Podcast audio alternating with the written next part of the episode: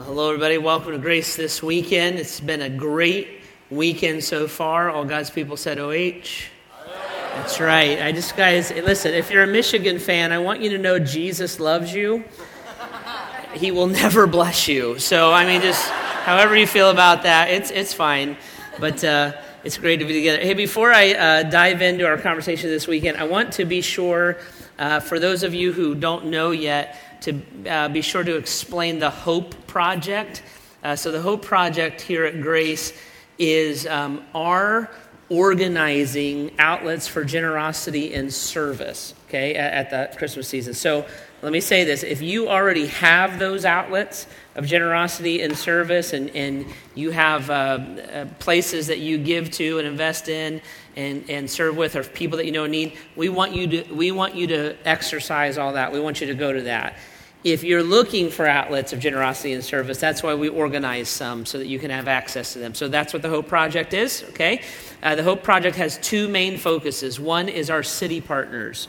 Uh, so if you think of like a Urban Vision and South Street and Rahab Ministries, these are groups that we love and trust. We work with them year round. And uh, a lot of what we're doing with the uh, Hope Project is we're helping to supply their needs as they exercise their programs and ministries through the holiday season. So when you grab those tags and bring in a gift, a, a, soccer ball or a gift bag or whatever it is, that's what is going on with that. We'll take that, we'll give them to them. They'll take that and they'll uh, invest that through their normal ministries uh, at the holiday season. And we love partnering with them. Encourage you always to do that. Encourage you to volunteer uh, with them year round, and they're, they're wonderful partners. The other kind of half of the Hope Project is uh, internal. So uh, the Apostle James says specifically that local churches should look after widows and orphans. And so we take that literally here at Grace and always try to uh, uh serve in those ways. And what we do at the holiday seasons is we'll find uh, a few of these families that have some unique needs that we feel like we can help meet. Uh, so examples of that would be uh, one, uh, one young lady who's a widow, she has young children. She lost her uh, husband to cancer this last year. Her house and yard needs a bunch of work. So, everything from like fix the yard up to make the kitchen work right. And we want to take time and effort and money and invest in that and serve her and her children that way. Uh, another example is a lady uh, lost her husband about four years ago. Uh, her children are grown now, and it's time for her to sell the house and downsize. We want her. We want to help her get the house ready to go onto market, and so just serving her, pitching in that way. And then the third example is a, a single mom. Uh, has uh, several children at home. She works three different jobs. She's a hardworking uh, lady, and she really needs some reliable transportation. She's having trouble kind of getting over that hump uh, to get a, a, vehicle she can count on. So we want to try to get that vehicle for her. So those are examples of what we would do with the Hope Project. And uh, out in the lobby are those tags. You can grab those tags. And uh, by the way, you've taken a ton of them, so thank you for doing that. Um, if you've taken one that is a financial tag, please remember to get that money in. That's what we'll pay for all of these things. So you can grab the rest of those and do that. You can also serve. So if you'd like to serve uh, some of these families or serve our city partners, uh, we encourage you to do that as well. The best way to sign up for that is um, through the app. So if you uh, hit the app, hit the Hope Project, hit Give or Serve. If you want to do both, you need to sign up at both, okay? And then we'll, uh, we'll get that organized and uh, get those resources where they need to go and uh, bless folks that way. Now, let me say again if there's, if there's a widow in your life or in your family, or if there's an organization that you're investing in, we encourage you to love them. Get your friends, go take care of them. Okay? This is, this is if you don't have that organized outlet already, this is what we've organized and uh, would love for you guys to, to be a part of it. Okay, so grab those tags and do that, and uh, we'll help everybody celebrate Christmas that way. All right, we're starting a new series this weekend called Joy to the World. And I'm excited about that as we are talking about Christmas. Uh, we said, what would be a good thing to talk about? And then uh, we looked around and said, joy and hope is something that we, we believe really needs to be kind of spoken of and celebrated and locked into our culture right now. So, joy to the world. And we're going to take the song, the carol Joy to the World, and kind of use it as a guide through our conversations and then as the theme for our Christmas services here coming in the end of the month. So I, have been excited about this. And um, this, uh, the beginning of this week, Monday, Tuesday, I was sitting down to kind of finish up our conversation for this weekend. I was in a great mood, right? Because I was going to have a bunch of days off, which is even pastors like vacation. And so we are excited about that. And my family was coming into town. I love being with them. And so it was going to be fun to be together. And so I kind of sat down in like this peppy mood to, uh, to start making notes. And I made the mistake of reading the news before I started. It was a huge mistake.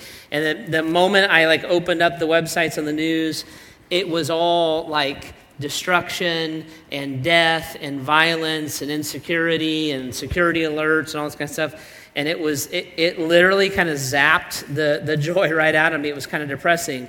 So I thought, oh, you know what I'll do? To cheer up a little bit, I'll open social media. Huge mistake because that was everyone's opinions about everything that was going on around the world. So if you ever want to be depressed, just read your Twitter feed. It'll it'll it'll depress you right up. And so it was it's just interesting that that's kind of the it's kind of a cloud that is resting over our culture, but then our world too, right? We we have some legitimate fears. We have concerns. We have things in the back of our of our head, and most of it's security from violence. So you think about Black Friday, all of a sudden you're thinking about terrorism and all this kind of stuff, and of course everything that happened in Paris, and then internally the, the hatred, you know, the shootings and all this garbage that happens in our culture, and it, it weighs on us. And then there's the personal stuff right? There's, there's my relationships and my friendship that malfunctioned and uh, my interaction with my family and all the things that happen to us. And in the middle of all of that, Christmas comes. So that, that kind of realization got me thinking. And I started thinking about Joy to the World, the song. And I thought, I wonder, I didn't know much about the song, to be honest with you. And I thought, I wonder when this thing was written. So I looked it up. The guy that wrote it was a guy named Sir Isaac Watts who wrote it. And he published, the first time it was published was in 1719. I didn't realize it was that old. So this song is almost 300 years old. And then I started thinking, man, 300 years, how many times have the people of God gathered together at Christmas and sang this song in very desperate, dark circumstances? Right? So you think 300 years, so you're talking about the Revolutionary War, you're talking about the Civil War, uh, World War I, the, the Great Depression, World War II, the Civil Rights Movement, Vietnam, 9 11. Like, like all these things have happened, and, and that's the, the huge stuff. And then there's all the personal stuff. And in the midst of kind of dark and uncertain times, Christmas has interrupted all of that. And Joy to the World has reminded us of the truth and the hope of Christmas. And, and it, it's, it's why we cling to it. That kind of the harder life is, the more that these things mean to us because it reminds us that when things feel out of control, there is a God. He loves us, He came to us. Joy to the world. That's why that resonates so deeply in, in, our, in our hearts. I then started to think about well, what, what do we do with that then? The people of God, if you're a follower of Jesus Christ, if you accepted the forgiveness of your sin, you committed to live for the one who died for you, what do, what do the people of God do? And it kind of registered with me that, that unless someone tells people of the hope of Christmas, they'll, they'll never actually know about it. And the people of God are to do that. We're the ministers and the messengers of reconciliation, the ambassadors of Christ, the co laborers with God. In fact, it's fascinating. The Apostle Paul says this in Romans 10. If you got your Bibles, flip them open to Romans 10. It's page 788, and the Bible's in the chairs there. Romans 10, the Apostle Paul addresses this. So in verse um, 13, he says this For everyone who calls on the name of the Lord will be saved. That's the that's the joy to the world part, right? That there's a Savior that we can reach out to, we can call on, and our sins can be forgiven. So, joy to the world, the, the Lord has come, right? So, that's the joy to the world part. And everyone who calls on the name of the Lord will be saved. Those of us who have done that, who have called on the name of the Lord, we have received the King. We have, we have locked into who God is, but in order for hope to be received, it has to be brought to people. There are many who don't know. They, they call on the name of the Lord, you will be saved. Well, I don't know to call on the name of the Lord. Well, Paul says, yeah, you have to go tell them. Look at verse 14. How can they call on one who they have not believed in? And how can they believe in one of whom they have not heard? And how can they hear without someone preaching to them? And how can anyone preach unless they're sent? As it's written, how beautiful are the feet of those who bring the good news. And as I, as I read that, I thought, ah, that's, that's the job of the believer, that we bring the good news. We, we let people know that the reason that there's joy in the world is because the Lord has come. I looked back at the song then, I started reading the first phrase, the first verse Joy to the world, the Lord has come. Let earth receive her king. Let every heart prepare him room. And you know the end, right? In heaven, and nature sing, in heaven, and nature sing. I'm not singing it. I would sing it on Saturday night or at the extension, but not for this service, right? So let heaven and nature sing. And as I was reading that, the, the, the part of that that popped out to me was this let every heart prepare the, him room. And I thought, oh, that, that's the calling of the believer. What, what we do is we help people's hearts prepare room to receive their king. We, we go and we tell the good news. We, we let folks know we're the ministers, the messengers of reconciliation. We let them know that there's bad news, right? You are a sinner. The Bible says that. Every human being shares the same thing. We're sinners. The wages or the consequences of that sin is spiritual death, but joy to the world. The Lord has come. Christ came to rescue us, to save us, to forgive us but how will they know unless we go tell them? How, how will they know unless we do the work of reconciliation and proclaim the message of reconciliation? As I was thinking about that, I realized that there was one in the scripture who was called specifically to do this, to go ahead of Christ. And the Bible says his, his calling was to prepare, prepare the way for the Lord. And his story is actually connected directly to the Christmas story. So if you take your Bibles, flip back to the left, maybe, I don't know, maybe 100 pages or so, to the book of Luke, Matthew, Mark, Luke, Luke chapter 1. So Luke chapter 2 is the, is the Christmas narrative. It's where the angels show up and the shepherds go and all that kind of stuff. Luke chapter 1 is the tee up to Luke chapter 2. And Luke chapter 1 is where Gabriel comes, he visits Mary and tells her that she's going to have a baby from the Holy Spirit.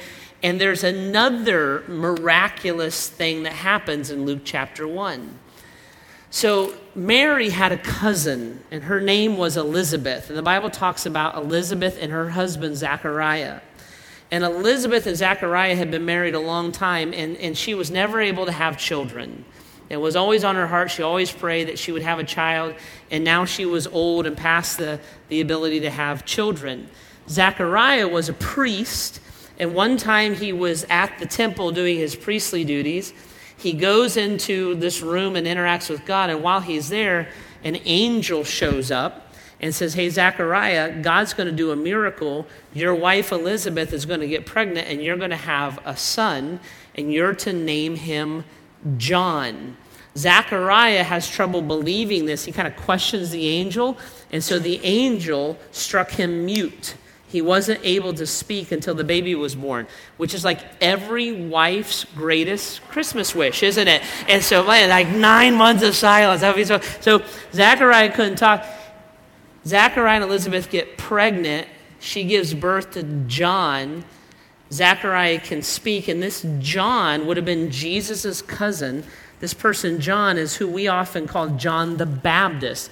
He was the first person to kind of publicly recognize that Jesus is the Messiah, and he's the person who baptized Jesus.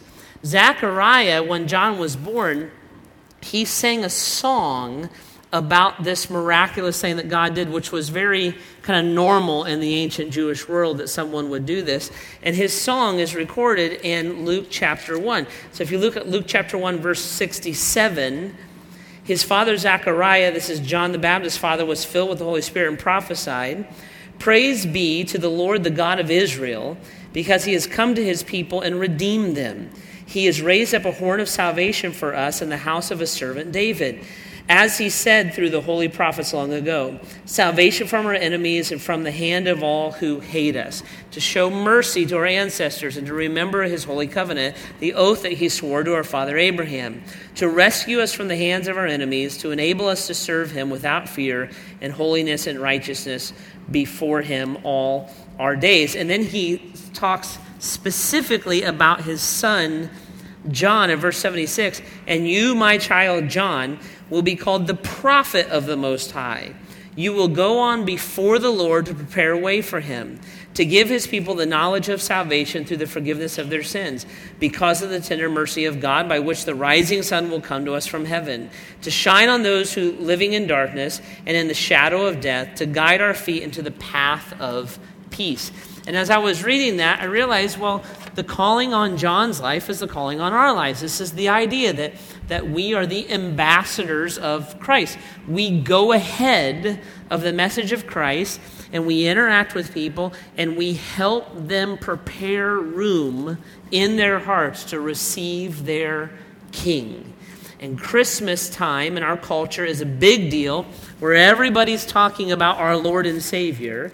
And it's a perfect environment to do just this to help people prepare room in their heart to receive their King, to go ahead of the message of Christ and connect it with people in that way. So I started looking at this and I started looking at what John was called to.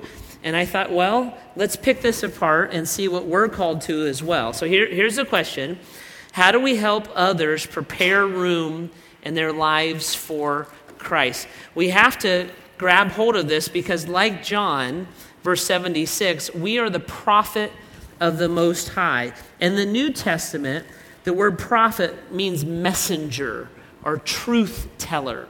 So every follower of Jesus Christ is, is a prophet in essence. We tell the truth of who Christ is. We bring the message of the gospel, the good news of Jesus. We're the messengers of reconciliation. We're the ambassadors of Christ. This is our role how do we do it? How do we go before and prepare a way for Christ, help people prepare room? Here's the first thing that came to that jumped out to me was verse 77. The prophet of Most High, you'll go ahead before the Lord to prepare a way for him to give the people knowledge of salvation through the forgiveness of their sin. The first way that we help people prepare room is this we give them the knowledge of salvation. We give them the knowledge of salvation through the forgiveness of their sin. So, when I was growing up in my little uh, church I went to, we used to say this phrase a lot. We used to say, Jesus is the reason for the season. Anybody ever heard that? Jesus is the reason for the season. If you have a sweater that says Jesus is the reason for the season, you should, you should probably burn it. I, am just saying that's a tacky sweater, but, but th- that little phrase, Jesus is the reason for the season. But when our church talked about that, we said that in a reactionary way with anger right? We said it in a reactionary way with anger. So we would come to church because in, in our Milo church, the church was a place that you went to be with holy people and you kept yucky people out, people with long hair and tattoos, stuff like that. Many of you would not be allowed in the church. And so, right, so we would go in, and, and the idea was this that the culture was attacking Christ. And as a reaction with anger, the pastor would say, it's not materialism. It's not Santa. It's not Rudolph. Jesus is the reason for the season, right? Joy to the world. And it kind of kind of went like that.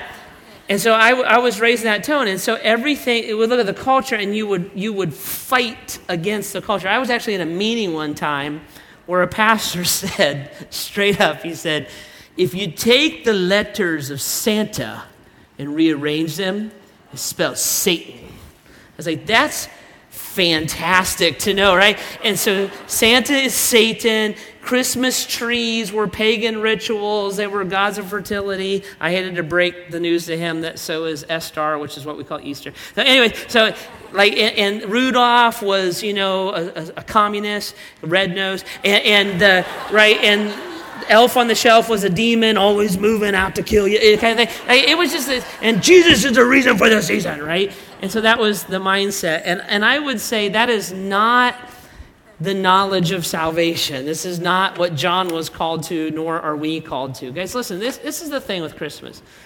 The biggest thing, if you're a follower of Jesus Christ, the biggest thing to remember when wanting to proclaim the knowledge of salvation to our culture is that our culture doesn't know.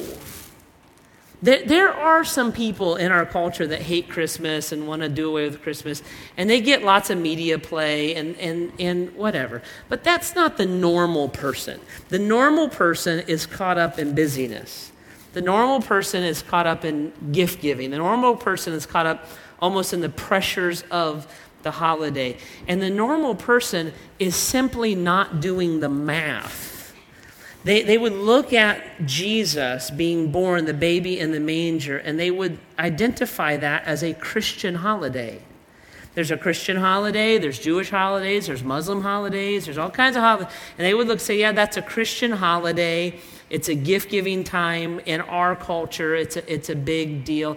And that's the depth of which they would interact with Christmas. They're not rejecting God, they don't know about Him. They, they've never done the math that that baby is the arrival of our salvation because when they're going to the Christmas party, they're not thinking about their soul. They're thinking about the party, the get together, right? And so, as a follower of Jesus Christ, as one who prepares the way, who goes ahead, who helps people make room for Christ, what I, what I do is, is I, I, as a Christian, I want to do math. I want to help them recognize that the baby in the manger is the man on the cross. And I want to help them to connect those dots. And that's the question. Have you ever sat down with your kids and made that connection for them? It's not that you don't need to ban Santa from your house. He's a cartoon. You don't ban Tom and Jerry, right? It's not a big deal. But have you made the connection of who Christ is? Have you, when you're having that conversation with your friend at the party and it gets, the party's winding down and the conversation gets a little bit deep, have you done the math? Have you given the knowledge of salvation? Did you know that that's our Lord and Savior? Do you ever think about that the baby, the sole reason the baby came was to die? See? And you, you find the right moment, and it's always with gentleness and respect but it's the knowledge of salvation, right? And, and that's a huge way that I help prepare room. Did you know this? Have you ever considered this? Is this part of how you think of Christmas? That you would stop and be grateful and recognize and download the depth of the Savior. See, joy to the world. The Lord has come. What does that mean and why? So I do that. I, I help prepare room by giving a knowledge of salvation. Zechariah goes on and talking about John a little bit more. He says this My son, you're the prophet, you're the messenger. You're going to go on before the Lord, prepare the way for him to give people the knowledge of salvation. And verse 78 says this Because of the tender mercy of our God, by which the rising sun will come to us from heaven. Another way that we help prepare room in people's hearts is by explaining the heart of our Savior. By explaining the heart of our Savior, right? One of the things that we don't think about much is the motive for Christmas. Why is there Christmas? Well, we're celebrating Jesus' birth. You just say, okay, great. Why was Jesus born? What was his motive for doing that? If, if his primary purpose for coming to the planet was to live, to suffer, to die, to seek and save that which was lost, what would motivate him to do that? This is something that I'm, I'm hugely passionate about. In, in the little church that I grew up in, the tradition I grew up in, when I, when I went to church, what, what we did at church is the pastor reminded us that we're sinners. And so he would, he would say, You're a sinner. You have rebelled against God. Uh, you stand in defiance of God. You are, you are by nature an object of God's wrath. And then you would go back every week and he would tell you the ways that you're sinning. He would make sure you knew you sin with your thoughts, and you sin with your money, and you sin with your life, and you sin with sex, and you sin with drugs, and you sin with. Blah, blah, blah. And he would give you a new sin every week. And I grew up in a tradition in which it was crystal clear, unequivocally clear that I am a wretched sinner standing in rebellion against God. And that teaching is 100% correct. That is true. That is the human condition. Everything my pastor said to me was absolutely true and incomplete. So when I thought about my relationship with God, I knew I was a sinner. Like I never I never wondered if I was a good person or not. I knew I was a sinner and I thought about this. God God came to get me out of my sin. I could accept Jesus as my Savior. And, and, my, and the Christian life for me was I'm teetering on the edge of hell and I better get my act together. I better quit smoking, drinking, chewing, date girls who do, cheering for any team in Michigan. And, and right, and so, and I'm teetering on the edge of hell. And if I do the wrong thing at the wrong time in the wrong way, it might tip the scales and I just will tumble in to hell. And the teaching was this that I'm the sinner in the hands of an angry God, and that's not true. I'm a sinner, yes, in the hands of a merciful God. Why did Christ come? Why did God ask his only son? A God that's out to get me does not send his only son to save me. A God who loves me, a God who's compassionate, a God who's full of grace, a God who wants to make a way of escape, a Savior, Jesus, who wishes that none would perish, but all would know him, who is willing to suffer the wrath of his Father, the consequences of my sin, he took on his shoulders for me. The heart of God is not to zap you, the heart of God is to love you and to save you. Do you deserve to be zapped? Yes. You're a wicked sinner, so am I. All of us are. We're born into it. But God wants to be with us. Emmanuel. Jesus came to live with us. Why? So we could understand him. To do what? To suffer, to die. How come? To pay the consequences for our sin. And he rose again, proving that he is God, and he defeated sin and death so that you and I could have a way of escape. And that's the passion of God. That's the heart of God. And Zechariah says, My, my son, he's going to he's to tell that too. There's a knowledge of salvation. You need a Savior. And there's a motive for the Savior. It's, it's the mercies of God, it's His kindness. See? And that does not downplay my sin, it elevates the heart of Christ. So I help people prepare room in that way.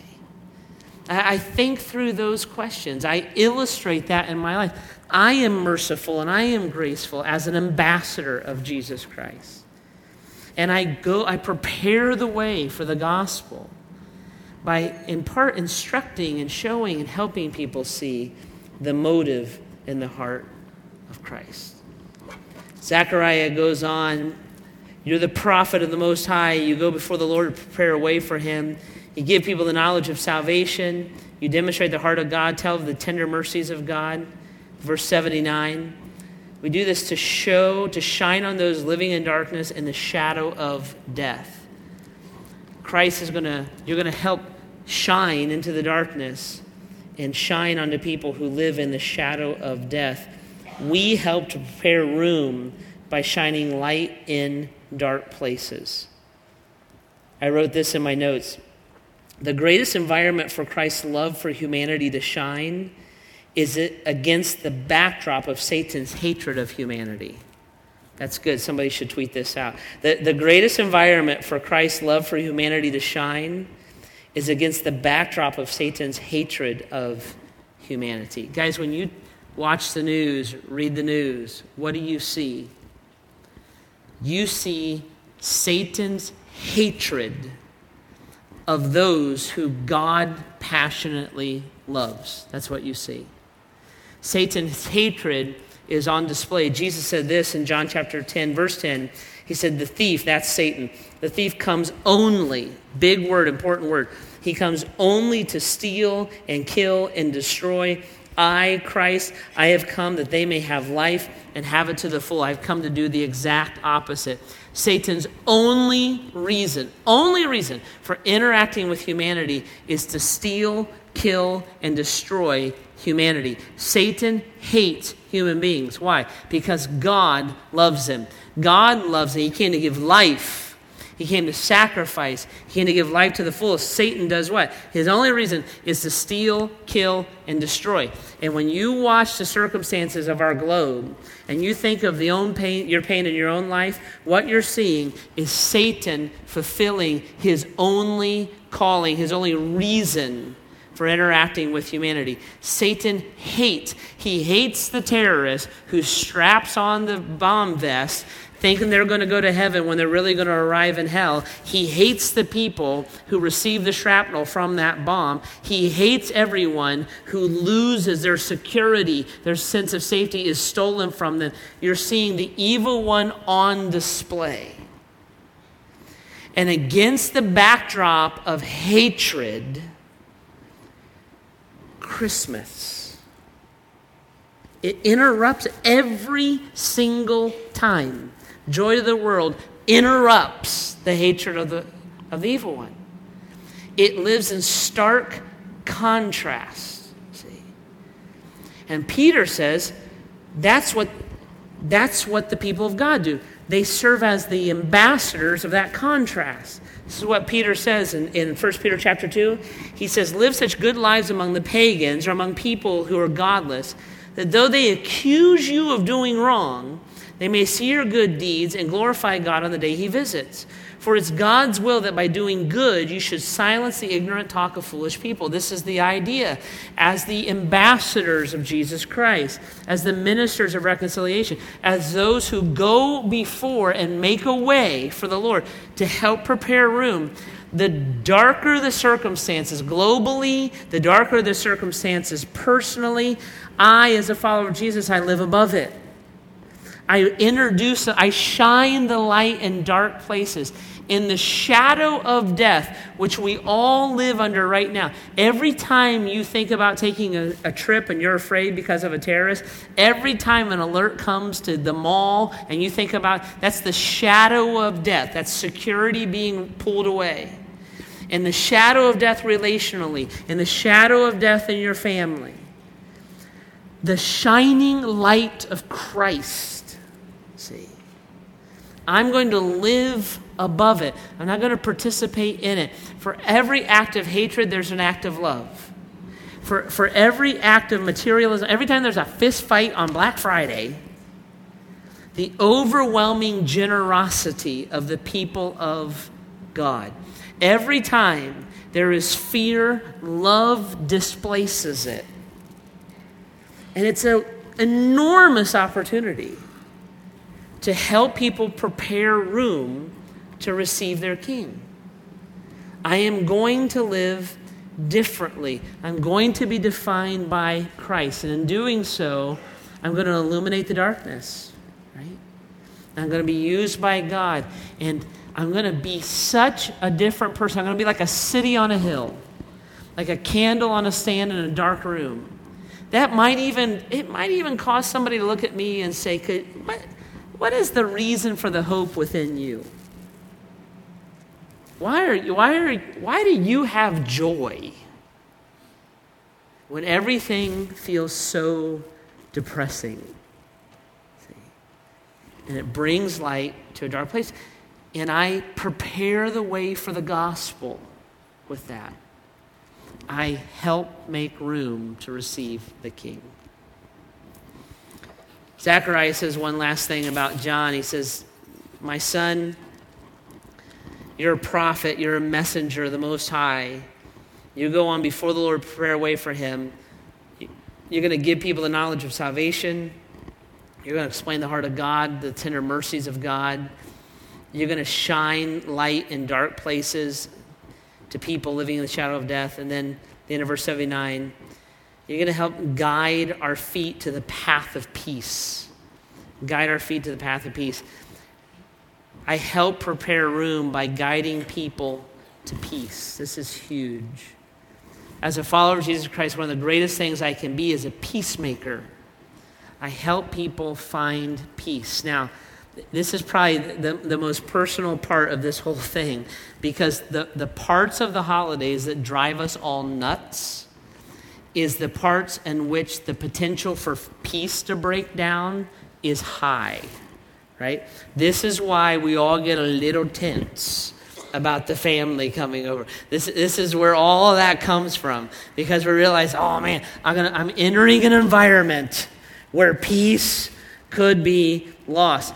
And the greatest opportunity for you to be an ambassador of peace is probably in your family room. You're probably not, the, President Obama is probably not going to call you and send you to the Middle East as a peace envoy, okay? Let me know right away if he does. I got some things to tell you. But, right, that's probably not, you're probably going to be the peace envoy at the dining room table, the peace envoy at your aunt's house, the peace envoy, right? So, with that idea, you have to decide am I going to be a participant in my circumstances, or am I going to go ahead and help prepare the way for the Lord? Am I going to help make room in someone's heart to receive their king? So it's, it's those family holiday situations. When, when your sister in law calls to start the holiday drama about your other sister in law and her attitude, See, how, how, are you going, how are you going to position yourself in that? Are you going to be a peacemaker, one who guides people to peace? When your husband gets you a statement gift, ladies, you ever gotten a statement gift? Here's an iron. Got you a new sweeper, thought maybe it'd help you clean. When you want to commit bodily assault with a Hoover, right? Deciding, like, am I going to be an an envoy of peace. Fellas, when your wife gets a gift for her disguised as a gift for you, we've all gotten them. Here's a portrait of our wedding photo.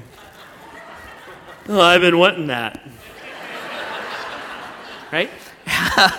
oh, it's a nerve, right? It, it's a, right?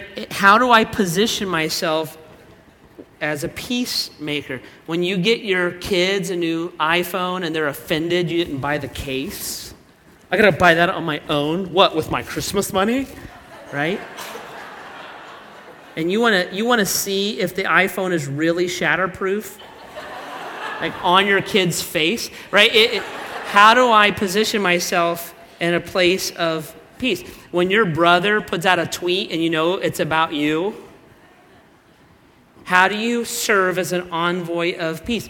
When you, are, when you have to schedule four different Christmases because both sets of parents remarried, and that's awesome, and hopefully the step brothers and sisters will come because we love being together. See? When you have to go to grandma's house and she reminds you that by the time she was your age, she was married and had two kids, and that makes you feel mm, warm and fuzzy, right? when you have to leave your close friends at college and go home for a week and spend a week at Dysfunction Junction, and you just can't wait to do that. See, how, how do you engage those environments? And Zechariah says, My son is going to guide, guide us to a path of peace. By going before the Lord, he's going to make room for Christ so that when the, when the Messiah comes up, the distractions are gone. He's going to help be an envoy of peace between people and then between people and their Savior. See how that works? So I, I help with that. I help prepare room by helping to point people toward peace and I kind of decide, like, how do I how do I engage this whole thing? Am I in it? I'm just a part of the drama. Do I do I just like ignore it? I'm not showing up this year. I have the flu. Or am I on mission? I isn't this great? God brought my whole family to one place. It really saves time with connecting with all of them. Isn't this awesome? The crazy cousin is coming. I've been needing to reach out to them. Isn't this terrific? See? The office party is great. Hopefully, Debbie Downer will be there and I can give her joy and security and hope. Christmas tees all of that up if you want to be on mission. Because the, the whole culture is having a conversation about your Savior, whether they know it or not. That's what's happening. And if I decide to accept the mission of helping to prepare room, I can give a knowledge of salvation, I can illustrate and explain the heart of God, I I can illuminate the dark places, and I can lead people down a path of peace. And the calling on my life is a lot like the calling on John the Baptist's life. And I can point people toward the Savior that they need to know. Right? So, joy to the world, right? Joy to the world. The Lord has come. That's a big deal. The Lord has come. Let earth receive her King. Let every heart prepare him room. You know what, God? I'll help. I'll help. I volunteer. Right? Use me in a different way this Christmas. So here's the questions I wrote down. First, it's, it's kind of an obvious one, but it's got to be a starting point. Have you prepared room in your heart for Christ? So, guys, think about this. If, if you have never engaged Christ as a Savior, right? This is the knowledge of salvation. The baby in the manger is the man on the cross. The reason he showed up in the manger was to go to the cross. And if you've never engaged that from a point of salvation, where, where you would look and say, oh, the, the reason God, I'm a sinner. That's, that's true. It's the deal. I'm a sinner. And Christ is my only hope of salvation. He's the only way. Have you ever received Christ as your Savior? Ask for the forgiveness of sin. Repent is the Bible word. It just means to turn around. I was going this way. I was going away from God, and I'm going to go to God. Repent of my sin, and I want to live for the one who died for me have you ever invited Christ into that space in your heart? Have you made room for your King? And if you've never done that, I encourage you to do that today. God is not out to get you, He's out to love you. He would have got you by now. It's not that hard. But He loves you. And if that love of Christ, if, if that registers in a different way today than it's ever registered before, your, your heart feels funky that is something spiritual happening. The Bible says that's the Holy Spirit drawing you to Himself, drawing you to salvation. And I encourage you to respond to that. And you can pray, ask God to forgive you of, of, your sins, acknowledge Him as Lord. You don't have to say special words. There's not like a secret prayer. Just from your heart to God's heart, be in agreement with what we just talked about. Everyone who calls on the name of the Lord will be saved. I encourage you to do that today if you've never done it before. Here's the second question. For those of you and those of us who have accepted Christ as our Savior, are you willing to be on mission? Now, here's a prayer I dare you to pray. Double dog dare you to pray. I pray this prayer a lot. It's fun. I ask God to give me no brainer moments. I'm not the brightest bulb in the pack, let's be honest, right? So I need no brainer moments. And so I, I ask God all the time God, I volunteer. I volunteer. I want to help hearts prepare room for you. I volunteer to help. But you got to give me no brainer moments. You could pray, God, when I get together with my family, could you give me a no brainer moment to know that now is the right time to talk about you? I want to do it with gentleness and respect, so guide my thoughts and my words. But I, but I don't want to. I don't want to be the obnoxious person. So could you give me a note? Like, could you literally have somebody look at me and say, Could you tell me the reason for the hope that's within you? Give me the no brainer moment. God, when, when I go to the party, I, I volunteer. I want to be a part of this, but I need help. Would you give me the no brainer moment at the party? Would you, when the party's winding down and things are quiet, could, could you have somebody look at me and ask me why I go to church? Or why, I, why uh, being a Christian is so important to me? Like, give me the no brainer moment. Guys, listen, you start praying for the no brainer moment and you, you'll have them all the time. God loves that prayer and He will answer it, He'll give them to you. Right? That's praying for the desires of God's heart. And so I dare you to do it. Everybody's talking about Jesus. It's Christmas time, right? His, his name is in the title. And so it's, a, it's, a, it's teed up. And if the people of God lock onto the mission of God and go before the gospel, bring the good news, right? It could be, it could be a blast to do that. So I encourage you to pray that as well. All right, let's take a minute before, before we go back out to the noise of the, of the holiday season. And why don't you bow your heads and close your eyes if you want to, and let's pray. And what if you just hang out with God for a minute? And if you, if you need to re- receive your king, say that. Just use your words. Don't worry about saying it right. God knows what you mean. But ask Christ to save you. And if you want to volunteer, volunteer. And start asking God to give you no brainer moment. Or whatever else God is laying on your heart now, bring that to Him. Jesus, we love you. We're incredibly grateful that you would come to us, that you want to be with us. You don't despise us, you don't resent us, you're not stuck with us. You love us and you want to spend the day with us, walk through life with us. We're grateful for that. God, help us to do all that math. Give us a, a clear view of your heart. And then, God, as we get a clear view of your heart, as we receive your love on deeper and deeper levels, God, let it exude from us. Let that come through and let us love the people that you love in the same way. And these moments of quiet and reflection, take these songs, take this time, press deeply into us. And we love you. Thank you for Christmas. It's in your name we pray. Amen.